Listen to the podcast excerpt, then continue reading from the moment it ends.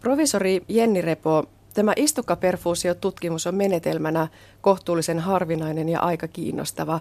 Aloitetaanko siitä? Kerrotko hieman tarkemmin, miten istukkaperfuusiota tehdään? Joo, eli täällä Kuopion kampuksella on käytössä tosissaan tämmöinen aika erikoislaatuinen menetelmä, tässä me pystytään hakemaan vastasyntynyt istukka tuosta Kuopio yliopistollisesta sairaalasta, mikäli äiti on antanut luvan tämän istukan käyttämiselle.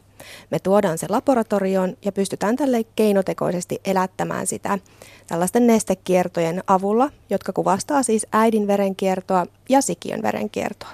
Ja sitten lisäämällä aineita tänne äidin verenkiertoon ja ottamalla näytteitä molemmista verenkierroista, me saadaan tietoa, miten nämä aineet kulkeutuu tämän istukan lävitse.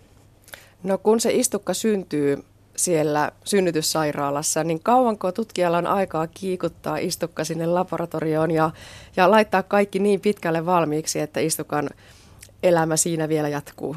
No eihän tämä onnistuisi ilman hyvää yhteistyötä niiden kätilöiden ja hoitajien kanssa siellä. Et me ollaan koko ajan yhteis työssä ja soitellaan sinne ja kysytään, että missä siellä mennään ja valmistellaan meidän laboratoriota. Ja sitten kyllä siinä saa ihan jalat ottaa alle, että monesti me siellä jo odotellaan sitten, kun on H-hetki käsillä ja pyritään toki käyttämään näitä sektioistukoita, koska siinä se syntymäaika on vähän tarkemmin meidän tiedossa ja semmoinen kymmenen minuuttia siinä on aikaa sitten saada meidän se istukka, jotta se säilyy semmoisena elinkykyisenä vielä siinä meidän laitteistossa. Eli todella nopeasta aikajänteestä puhutaan. Onko näin, että se tekniikka sinänsä on myös kohtuullisen vaativa ja kaikista saaduista istukoista ei ole tähän tutkimustarkoitukseen? Joo, kyllä se näin on, että istukan pitää olla kohtuu ehjä. Siinä ei saa olla isoja repeämiä ja muutenkin se on aika vaativaa, että noin puolet näistä istukoista, jotka näyttää varsin hyviltä, niin sitten kuitenkin jostain syystä epäonnistuu tässä meidän laitteistossa. Että menetelmä on varsin vaativa, mutta siitä saadaan äärettömän tärkeää tietoa sitten näistä, jotka, jotka meillä onnistuu.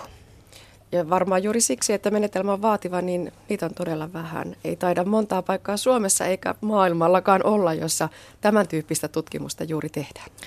Suomessa tiedän, että Oulussa tehdään ja jossakin vaiheessa on Turussa tehty, mutta myös maailmanlaajuisesti niin ihan muutamasta ryhmästä on kyse, että, että kovin, kovin harvinainen menetelmä kyllä on. No mitä sitten, kun istukka on saatu teidän laitteesinne kiinni ja tutkimus alkaa, niin se vaatii tutkijalta monen tunnin läsnäolon. Siinä katsotaan, että kuinka se prosessi käynnistyy ja lisätään aineita ja, ja, ja meneekö siinä päivä, päiviä, kuinka kauan aikaa? No ne valmisteluthan alkaa jo silloin edellisenä päivänä. Me tehdään näitä nesteitä, mitä tässä tarvitaan käytettävän ja se on hyvin hektistä juuri se aika, kun se istukka sieltä saadaan ja ne ensimmäiset tunnit siinä. Siinä kyllä on monta ihmistä ja hälinää ja kiirettä.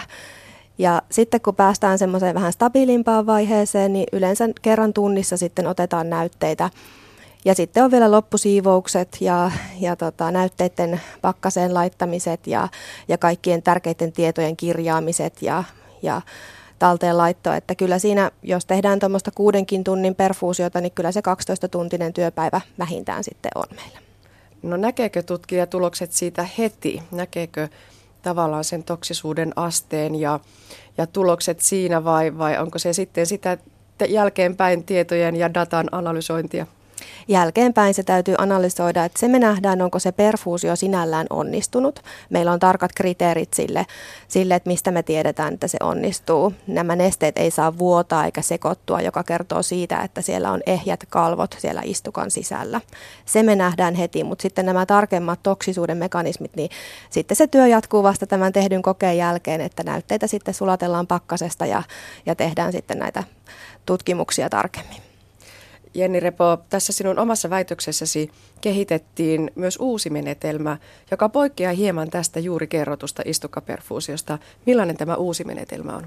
Joo, tämä on uusi menetelmä meidän kampuksella, että sinällään aivan, aivan niin kuin innovaatisesta tuota, menetelmästä ei ole kyse, mutta tässä menetelmässä siis pystytään eristämään istukan rakenteellisia osia, tällaisia villuspuita, vastasyntyneestä istukasta ja elättämään niitä sitten keinotekoisesti laboratoriossa ja altistamaan näille aineille, mitä me tutkitaan. Ja ne ovat siis tervettä kudosta. Mitä etua juuri siitä on? Joo, tämä on aivan äh, todella tärkeää, koska yleensä istukkatutkimusta tehtäessä käytetään tällaisia syöpäsolulinjoja, Ja syöpäsolulinjat on tietysti poikkeavat normaalista istukkakudoksesta ja sitten mitä tuloksia siellä saadaan, niin aina herää tämä kysymys, että no entäs normaalilla kudoksella. Mutta tässä villusten e- eristyksessä tämä on siis normaalia kudosta ja tuloksetkin sitten heijastavat niitä normaalia tapahtumia, mitä siellä tavallisessa kudoksessa voi tapahtua. Tämä villus on hauska sana. Mistä se tulee? Mikä tämän termin takana? No tämmöinen nukkavillus. Se on semmoinen vähän tämmöinen niin kuin sormimainen tai voit kuvitella ehkä puun oksa. Niin ne on tällaisia niin sanottuja villuksia puhutaan tuolla, tuolla meidän kielessä. Siitä Joo. tulee se sana. No niin, tämä selitti sitä hieman. Kuinka pitkään näitä villuksia on teillä tutkimuskoeasetelmissa pystytty elättämään? No me tutkittiin kolmen päivää tätä ja todettiin, että loppuvaiheessa se elävyys oli jo jonkin verran heikentynyttä. Ja sitten varsinaiset kokeet päädyttiin tekemään 24 tunnin altistuksella, eli yksi päivä.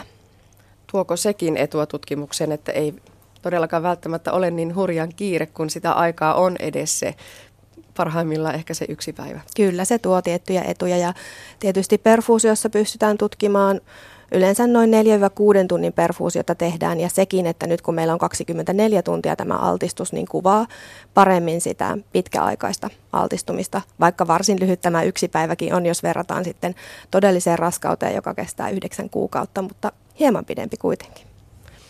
Joo, ja tosiaankin tässä väitöksessä saatiin uutta tietoa etanolin ja nikotiinin haitallisista vaikutuksista ihmisistukassa. Miksi juuri etanoli ja nikotiini? No nämä on niitä aineita, joita valitettavasti käytetään varsin paljon. Että ne ei ole ehkä niitä kaikista pahimpia myrkkyjä, mutta jos mietitään kokonaisaltistumista, niin näille altistutaan varsin suuria määriä. Länsimaissa noin 10 prosenttia raskaana olevista naisista käyttää pieniä määriä etanolia läpi raskauden. Ja Suomessa noin 15 prosenttia raskaana olevista naisista polttaa tupakkaa. Ne on ihan hämmästyttävän korkeita lukuja, koska kukaan äh, raskautta suunnitteleva tai raskana oleva ei voi välttyä siltä tiedolta, että nämä todella ovat haitallisia aineita ja kulkevat myös sinne sikiön saakka. Kyllä, ja tässä on vielä semmoinen, semmoinen seikka, että monesti sitten kyselytutkimuksessa käyttöä hieman aliarvioitaan ja ehkä sanotaan se luku, joka kuvaa sitä vähän hienovaraisempaa altistumista, että, että tota, todellisuudessa nämä ovat niitä lukuja, mitä, mitä sitten on parhaiten pystytty arvioimaan. Kerroit äsken, että nämä eivät ole niitä pahimpia aineita. Mitä ne sitten olisivat? Vähän vaikea. Onhan yksittäisiä hyvinkin kovia myrkkyjä, joita löytyy ihan luonnosta, mutta hyvin, hyvin harvat ihmiset sitten niille kuitenkaan altistuvat.